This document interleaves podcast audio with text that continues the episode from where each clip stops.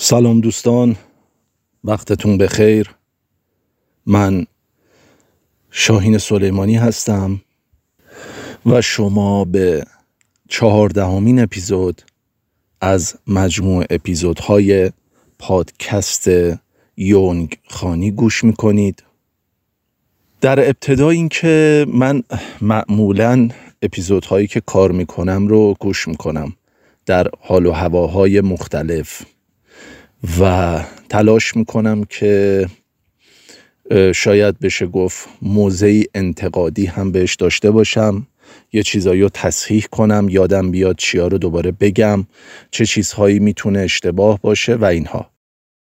یه چیزی رو فکر کردم که تصحیح کنم اون روزی که داشتم گوشش می‌کردم در ارتباط با استراب مرگ و ارتباطش با استرس و هیجان و انگیزش.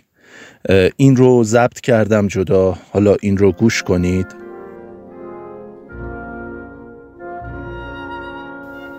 داشتم اپیزود سیزدهم رو گوش می کردم و به اون بخش آخرش فکر کردم که زمانهایی که ما در یک استراری به سر می‌بریم و به صورتی امرجنسی نیازمند این هستیم که کاری انجام بدیم.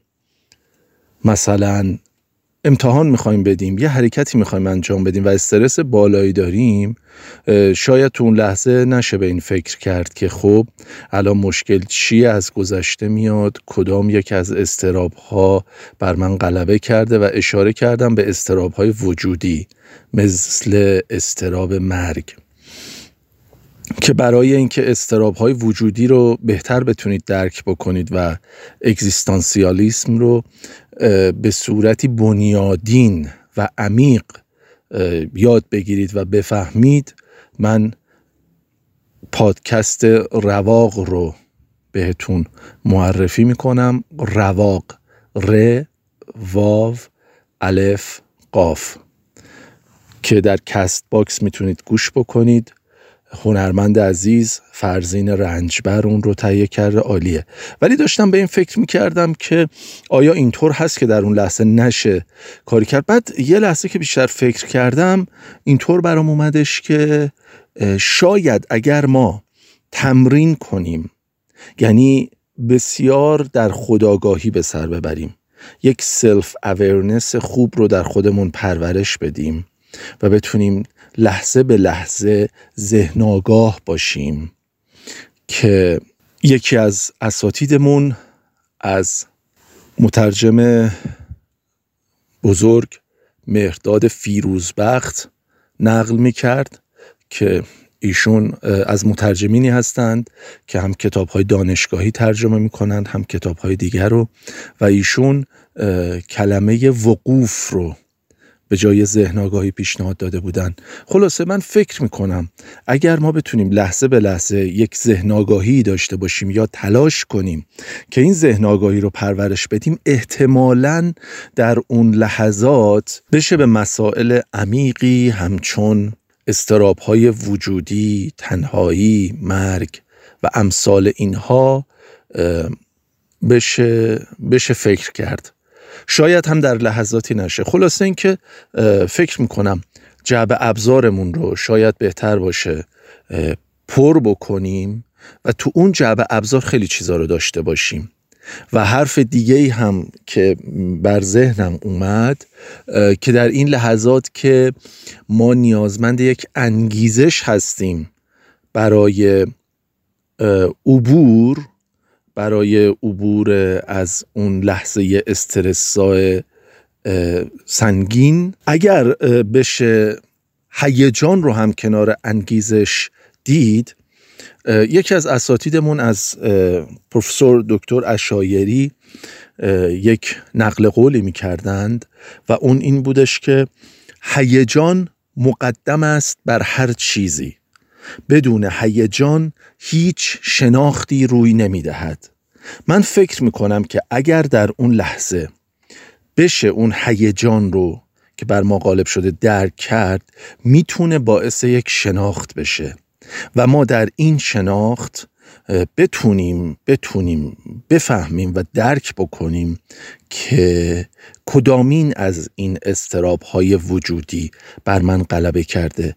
یه خورده پیچیده است این چیزی که دارم پیشنهاد میدم. ولی فکر کردم که نشدنی نیست. یه خوردم دارم روی ها رو التقاط می‌کنم با هم دیگه.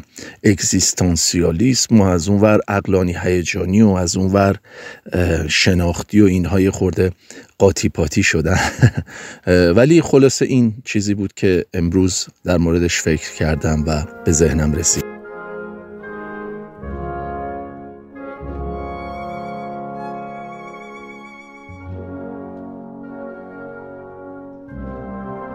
خب امیدوارم که قابل فهم بوده باشه زیاد پیچیده نبوده باشه و تلاش کردم بازش کنم. چون زیادی هم می‌خوام توضیح بدم یه خورده گرفتار وسواس های ذهنم میشم. توی راه که داشتم می اومدم یه قهوه‌ای زدم و یک پیاده روی حدودا دو سه کیلومتری داشتم. بعد یهویی به ذهنم رسید که یه مثال هایی از رویارویی با استرس براتون بزنم. یادتونه بهتون گفتم که سه مرحله رو آشکار می‌کنه در خودش استرس.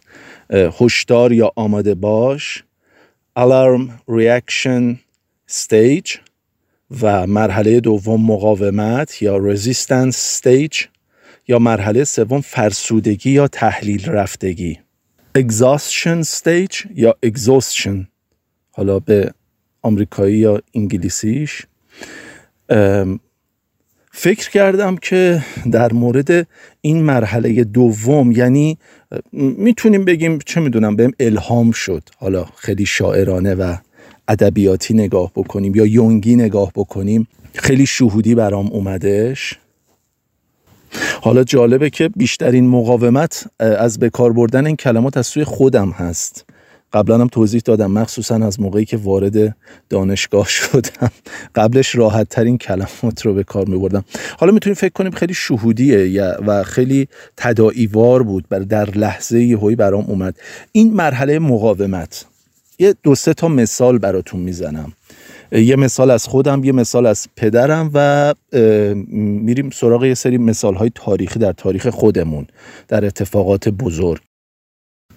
یه روزی بود توی این روزایی که الان فکر می‌کنم 17 همه آذر باید باشه. یادتونه یکی دو ماه پیش 17 همه آذر 1401 فکر می‌کنم.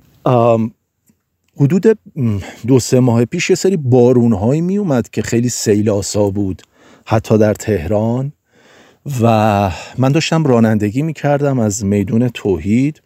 به سمت بالا چمران رو داشتم می اومدم و یهوی این بارون شدیده شروع شد. و به قدری شدید بود این بارون که من سی کیلومتر بیشتر نمی‌تونستم حرکت بکنم. یه ماشینی اونور جلوم بود یه تیبا بود. یه تیبای سفید بود فکر کنم. و یه خورده می‌رفت زیر این پلا وای میستاد. انگار یه خورده بیخیال می‌شد میترسید بعد دوباره حرکت می‌کرد میومد جلو. و من تنها چیزی که دیدم این بود که سرعت رو تا جایی که بشه ماشین رو کنترل کرد کم کنم. بعد خب عجیب و غریب بود. یه خورده ترسناک هم بود. شاید هیچ وقت توی زندگیم یادم نمی اومد که زیر یه همچین بارونی رانندگی کرده باشم. اونم توی شهر بود تازه. و البته اینم بگم فکر می‌کنم سن و سالم هست. وقتی که شما 20 سالتونه 30 سالتون هست خیلی آماده ترید. در جلوی استرس. یعنی یک قدرت جوانی و نیروی جوانی و اون هیجان هیجان جوانی به شما کمک می‌کنه اون نیرو که بتونید از اون صد استرس خیلی راحتتر انگار عبور بکنید. سنتون که میره بالاتر یه سری پختگی هایی براتون اتفاق میافته و اون پختگی ها باعث میشه بتونید بهتر مدیریت کنید. ولی نیروی اون بی سی سالگی رو ندارید. حالا اینم برای اشخاصی که در سنین مختلف این پادکست رو گوش میدن. و یه لحظه احساس کردم که مدیریت روانی خودم رو انگار دارم از دست میدم. و انگار شاید بشه اسم خودش رو گذاشت ترس از شرایط اینکه کنترل از دست بره. اینکه ماشین بغلی ممکنه تو رو ببینه. یه هوی ممکنه بیاد توی تو تو ممکنه اونو ببینی. اگه یه هوی یه ماشینی رو به رو چرخی دور خودش چیکار بکنیم؟ ولی خب با اون سرعتی که من داشتم نسبتا قابل کنترل بود. و یه لحظه اومدم با خودم یه گفتگوی درونی داشتم. یادته بهتون گفتم که این گفتگوهای درونیتون رو مدیریت بکنید ببینید چی دارید به خودتون میگید. حتی یادم یه جایی توی یه شبکه اجتماعی کلاب هاوس بود داره یه دوستی گفتش که من قبل از اجراهام استرس عجیبی می‌گیرم و اون خانومی که اونجا روانشناس بود حرف قشنگی زد. گفت ببین به خودت چی میگی؟ گفتگوهای درونیت رو دنبال کن و اون رو بررسی بکن. و توی اون لحظه من یهویی اومدم یه لبخندی گذاشتم روی لبم. می‌بینید همه این حالت ها تصنعی ها ولی اتفاق افتاد. یعنی شاید دارم به خودم دروغ میگم ولی سوال اینجاست. خب واقعیت درونی من چیه؟ اون چیزیه که احتمالا در اون لحظه من می‌تونم انتخابش بکنم. بعضی موقع هم نمی‌تونیم. ولی در اون لحظه اومدم یه لبخندی زدم و گفتم wow عجب بارونی داره میاد پسر! وای! اینا. و نمی‌دونم موسیقی هم روشن بود توی ماشینم یا نه. و با یه هیجانی انگار در یک صحنه اکشن هستم و داره یک اتفاق هیجان انگیزی میفته و یک نشاطی تولید شد و با یک شادی رانندگی می‌کردم. این این دیوونه ها تو اون شرایط. این یکی از اون تغییر شرایط و گفتگوهای ذهنی هست که می‌تونید دنبال بکنید. توی ذهنتون در لحظات استرس آور و استرس زا. گفتم بهتون هیجان با شناخت نسبت نزدیکی داره. و باز اشاره می‌کنم به اون حرف دکتر اشایری که هیجان مقدم بر هر چیزی است. بدون هیجان هیچ شناختی روی نمی‌دهد. پس این از این خب این یه, یه, یه رویداد خیلی کوچیکی بود که اتفاق خاصی نبود. برمیگردم به سالهایی که پدرم زنده بود. و خب پدر من از خلبانان دوران جنگ بود احمد سلیمانی. می‌تونید سرچ بکنید. حالا ایشون رو ببینید عکساشون رو خودشون رو عملیات ها رو نوشتن. و یه روز از بابا پرسیدم که بابا اون لحظه ای که شما سوار هواپیماها می‌خواستید بشید بابا خلبان هواپیمای F4 بود F4 یا معروف هست به فانتوم شبه و می‌گفتم اون لحظاتی که شما می‌خواستید سوار هواپیماها بشید چه حسی داشتید؟ خب می‌خواستم ببینم اون موقعیت ذهنی که بر بابا اینا آرز می‌شد چی بود. و بابا حرف جالبی به هم زد گفتش که برای ما تفریح بود. شاید این خیلی عجیب به نظر برسه. خودم خیلی روش فکر کردم. خب تو این ور جبهه این پشت جبهه بچه هات هستن زنت هست خانوادت هستن و زندگیت هست. اون ور که داری باهاشون میری دوستاتن همقطاراتن و روز قبل روزای قبل خب بابا اینا روزایی که آف بودن اکثرا پیش هم دیگه بودیم. خلبان ها اینجوری بودن توی پایگاه. شبا پیش هم دیگه بودیم. شام می‌گفتیم میخندیدیم. بابا اینا با هم دیگه بازی می‌کردن و اینها. و فکر کنید که روز قبل با رفیقت نشستی شطرنج تخته و اینها بازی کردی. حال کردید کلی با هم دیگه فردا پس فردا سوار هواپیما میشی و میرید برای جنگ. و اون دوستت دیگه بر نمیگرده. و این در ذهن تو هست. شاید بتونیم با مفاهیم روانکاوی به این فکر بکنیم که خب سرکوب انکار نمی‌دونم واپسرانی و اینها ولی توش یک پختگی روانی رو هم میشه دید. یعنی اون فرمی که یک ارتشی یک رزمنده یک جنگجو یاد می‌گیره که چطوری بتونه در لحظه های نبرد احساساتش رو هیجاناتش رو مدیریت کنه و به شناخت درست برسه. بتونه در لحظه ای در دل جبهه در دل نبرد تصمیمات درست بگیره. اگه طرف فقط یه آدم هیجان زده باشه که بریم تو دل دشمن به قول اون, اون, اون, اون بخش از فیلم بروسلی حتما خیلی هاتون دیدین که بروسلی وای میسه جلوش میگه مشت بزن مشت می‌زنه. میگه با قلبس نزن با مغزت مبارزه کن. و داشتم فکر می‌کردم که این تفریح یعنی چی؟ یعنی این نوعی پختگی روانی و نوعی مقاومت اون مرحله دومو که گفتم برای استرس. نوعی مقاومت رو در دل خودشون این افرادی که در جنگ بودن پرورش داده بودن که طور دیگه ای بتونن شرایط رو نگاه بکنن. یعنی به هر سوی این رزمنده های دوران جنگ رو نگاه بکنی خب بابا اینا اینجوری نگاه می‌کردن.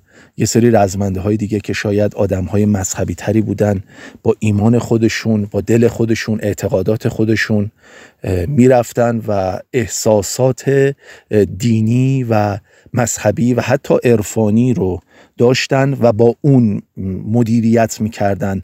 اون مرحله دوم رو که بهتون گفتم مرحله مقاومت رو به این صورت می‌رفتن جلو و میجنگیدن. چون همینجوری که داشتم فکر می‌کردم حتی خیلی عجیبه. خب بی ربط هم هست به بحث ما.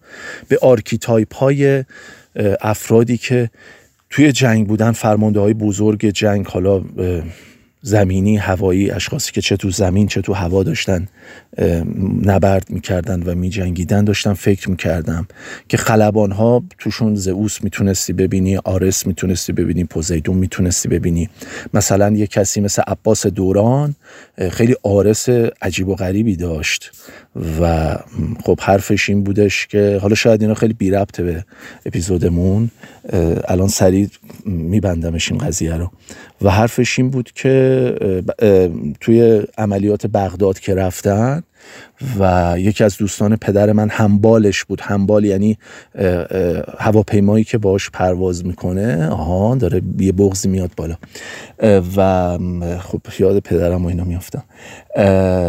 و اون کسی که در واقع همبال هست گفتش که اگر منو زدن من اجکت نمی کنم یعنی اون یه دستی رو می‌کشن و از و کاناپی از هواپیما در واقع میپرم بیرون. و گفت من اجکت نمی کنم و به, به, به کابین عقبش اینو گفت و خب eject هم نکرد و تو عملیات بغداد و دوران life jacket هیچ وقت نمیبست. بابا توی یک کتابی به اسم ستاره های نبرد هوایی. اونجا تعریف می‌کنه بابا که با شهید دوران یه پروازی داشتن. بعد به شهید دوران میگه که آقای دوران فکر می‌کنم یادتون رفته life jacket رو ببندید. یه جلیقه ای هست که تنشون می‌کنن که موقعی که eject می‌کنن و میپرن پایین توی اقیانوس یا دریا که میفتن و باد میشه و یه قایق مانندی رو دورشون دور باد میشه و میفتن روی اون و نجات پیدا می‌کنن. و الان یه لحظه اشتباه کردم. موقع قایق باد میشه یا فقط یه آره دیگه life jacket. یه jacket ی هستش که خلاصه باد میشه. الان حضور ذهن ندارم. پدرم هم زنده نیست که برم از بابا بپرسم. خودتون سرچ کنید دیگه در موردش دیگه. از من انتظار نداشته باشید. هم بتونم این ور خیلی تخصصی حرف بزنم هم اون ور.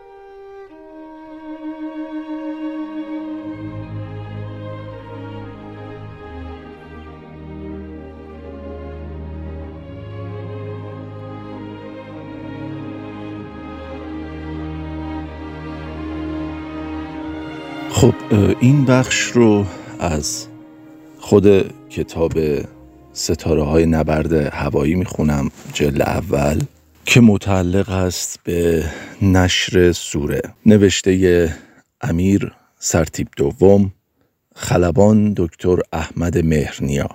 به یادماندنی ترین خاطرات جنگ او حمله به پایگاه های الولید اجسه در نزدیکی مرز اردن است.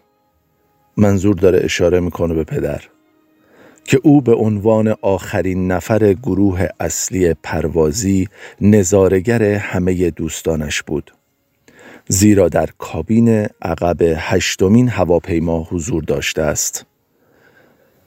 بخشی از خاطرات او در کتاب حمله هوایی به الولید آمده است که جذاب و خواندنی است. حالا این همون خاطره ایه که براتون گفتم.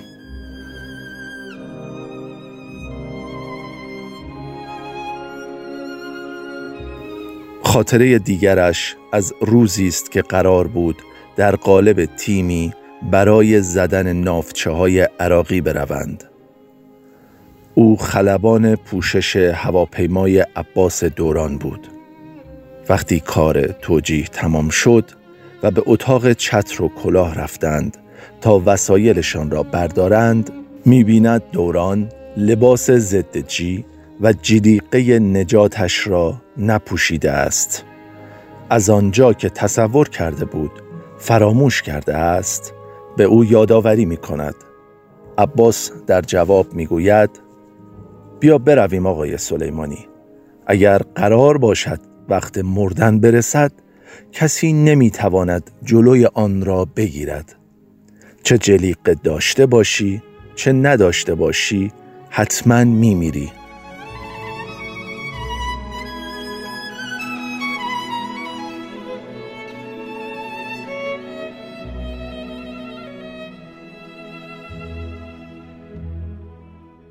کتاب منتشر شده در رابطه با این خلبان با نام بنبی در کابین نوشته سید حکمت قاضی میرسعید چاپ شده است.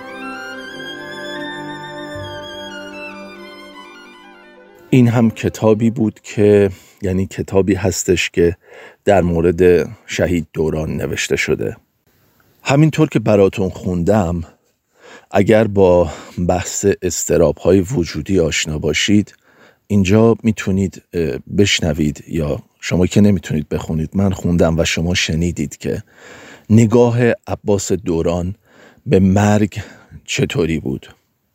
گویی شبیه به اون گفته بود که وقتی مرگ هست من نیستم و وقتی من هستم مرگ نیست. پس چرا باید انقدر نگرانش باشم؟ و این هم نگاهی بود و روی کردی بود و واکنشی بود به مرگ استراب و استرس.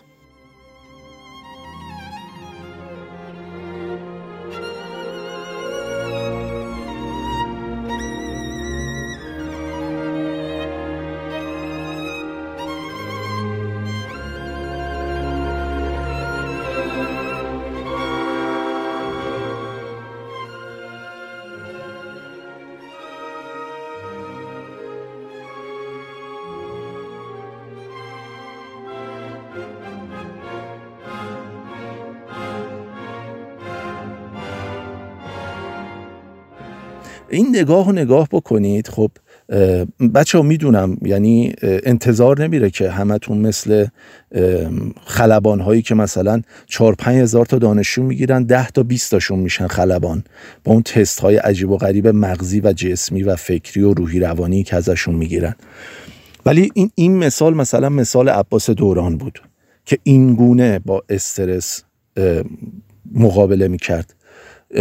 یا الان یه پرشی ذهنم زد یه مستندی رو می‌دیدم از تفنگدارای نیروی دریایی انگلیس و توی اون مستند می‌گفتن که کسی می‌تونه تفنگدار نیروی دریایی انگلیس بشه که در سختترین شرایط در سختترین شرایط جنگی بتونه با بیمزه ترین جوک های دنیا بخنده. با بیمزه ترین جوک دنیا بتونه بخنده. این این یه لحظاتیه که شما تاباوریتون رو می‌تونید با چیزهای مختلف می‌تونید می‌تونید داشته باشید و می‌تونید ببرید بالا. مثلا یوگای خنده هست علکی میخندن و تکنیک های مختلف خنده و و و انواع و اقسام چیزها. اگه مثلا امروز استراب من رو خیلی گرفته بود در درس و یه هوی تو اومد برو یه پیاده روی بکن و یا نمونه دیگر جنگ اینم بگم این پرانتز این این بخش رو البته اون مربوط به دوران جنگیه که مثلا بچه هایی که می‌رفتن برای اطلاعات شناسایی فکر کنید که یک مغز مرتبی باید باشه که بتونه بره در خاک دشمن و شناسایی بکنه. قبل از هر نبرد معمولا یه سری بچه هایی بودن توی بخش اطلاعات و شناسایی که می‌رفتن اینا شناسایی می‌کردن و یعنی هر کدوم از اینها به نسبت تیپ های شخصیتی که دارند رویارویی با استرسشون می‌تونه متفاوت باشه. به نسبت شخصیت هایی که دارند می‌تونه رویارویی با استرسشون متفاوت باشه. حالا این بحث تیپ های شخصیتی که تایپیم دو تاییم سه تاییم پنج تاییم 15 تاییم یه خورده پیچیده است. حالا شاید یه موقعی رسیدیم به اینکه من توی بخش های جدایی اصلا این archetype ها رو شروع کنیم بررسی کردن. ولی منظور می‌خواستم حالا هم مثالی از بالا بزنم از آسمان بزنم از خلبان ها و بابای خودم شهید دوران و مثال هایی رم از زمین بزنم و تفاوت تیپ شخصیتی انسان ها و خودم همین وسط دیدید که فرقش اینه. من نشستم دارم آسیب شناسی روانی آمار می‌خونم. استرس می‌گیره. استراب میاد بالا چیکار برم قدم بزنم. حالا توی جنگ مثلا. ببینید اوضاع چقدر فرق می‌کنه. حالا افرادی رو داشتیم که حتی این مدیریت استرسشون رو مثلا توی جنگ پشت جبهه ها میشستن کتاب میخوندن. جالبه ها, ها تو اون لحظه این همه استرس خانواده این ور اون ور. یه دفاع روانی که داشتن یا بگیم پختگی و بلوغ روانی که داشتن اینطوری حواس خودشون رو متمرکز چیزی دیگر می‌کردن. حالا برخی دیگر هم ادعیه میخوندن زیارتنامه ها رو میخوندن دعا می‌کردن و حالا بستگی به شخصیت های آدم های مختلف دیگه رویارویی های مختلف داشتن. خیلی توضیح دادیم در مورد این استرس. ولی فکر کردم که یه خورده بازش بکنم. این مرحله مقاومت بخش مهمیه. و تو اپیزودهای بعدی بریم سراغ ادامه استرس.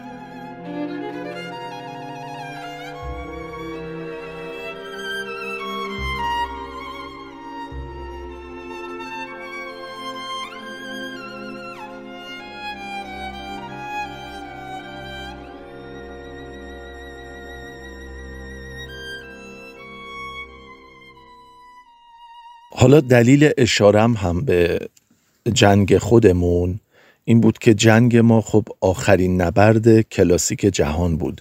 حالا باز می‌خواستید استرس و استراب و مخصوصا استراب های وجودی و استراب مرگ و اینها رو بهتر ببینید می‌تونید اون لحظاتی رو ببینید که قبل از جنگ مثلا توی فیلم های هالیوودی قبل از ضبط این اپیزود یاد فیلم نجات سرباز رایان افتادم. که در اون فیلم یه شبی اینا توی کلیسا جمع شدن و هر کس مشغول کاریه. یکی دعا می‌خونه یکی این کارو می‌کنه یکی با اون یکی صحبت می‌کنه و کارهای مختلف. هر کدومشون تلاش می‌کنند این جنگجوها که استرابشون رو فرمی مدیریت بکنن. خواستم نگاه های مختلف و دیدهای مختلف رو بهتون بدم. برای مثال دیشب داشتم از مادر خودم میپرسیدم. چون مادر تعریف می‌کرد که وقتی که بابا اینا می‌رفتن برای پرواز و عملیات انجام بدن و برگردن یا به آلرت می‌رفتن. آلرت یک در واقع جایی بود یا یه اصطلاحی هست برای اینکه خلبان ها می‌رفتن منتظر میموندن اونجا. که اگر حمله هوایی صورت بگیره یا زنگ امرجنسی به صدا در بیاد بلند بشن و پرواز کنن. خب بابا که به مادر نمی‌گفت که فردا می‌خوام برم عملیات انجام بدم که لو بره. خب معمولا سری بود. و حتی فوق سری بود گاهی اوقات. همین که مامان می‌دید که شب قبل بابا داره با نقشه ور میره و روش داره حساب کتابایی انجام میده احتمالش رو می‌داد که احتمالا فردا نبردی در پیشه. و بیدار میموند تک تک هواپیماها رو در لحظه برگشت به فرودگاه همدان. توی پایگاه همدان ما بودیم پایگاه نوژه. میشمرد تک تک اونها رو میشمرد تا اینکه مطمئن بشه هواپیمایی از دست نرفته. یعنی اگر مثلا سه هواپیما یا شیش هواپیما صدای پروازشون اومده بود صدای فرود اون ستا یا شیشتا رو میشمرد. خب مطمئن می‌شد که خب پس بابا سالم رسیده. حالا فکر کنید که در اون لحظه ای که بابا میره تا لحظه ای که برمیگرده مادر چه استرسی رو می‌تونه تحمل بکنه؟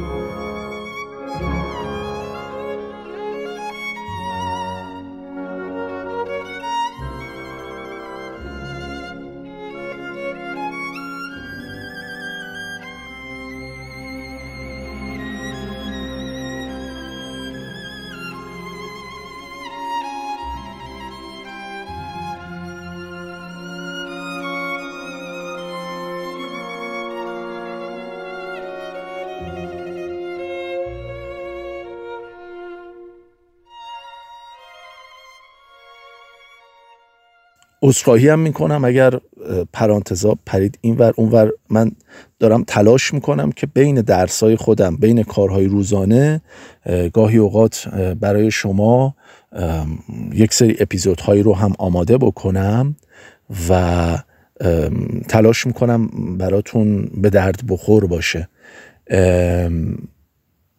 مرسی از اینکه وقتتون رو دارید می‌ذارید پای این اپیزود و انرژی های خوبتون اگرم مسمر سمر نبوده من بازم عذر می‌خوام که وقت عزیزتون رو من گرفتم.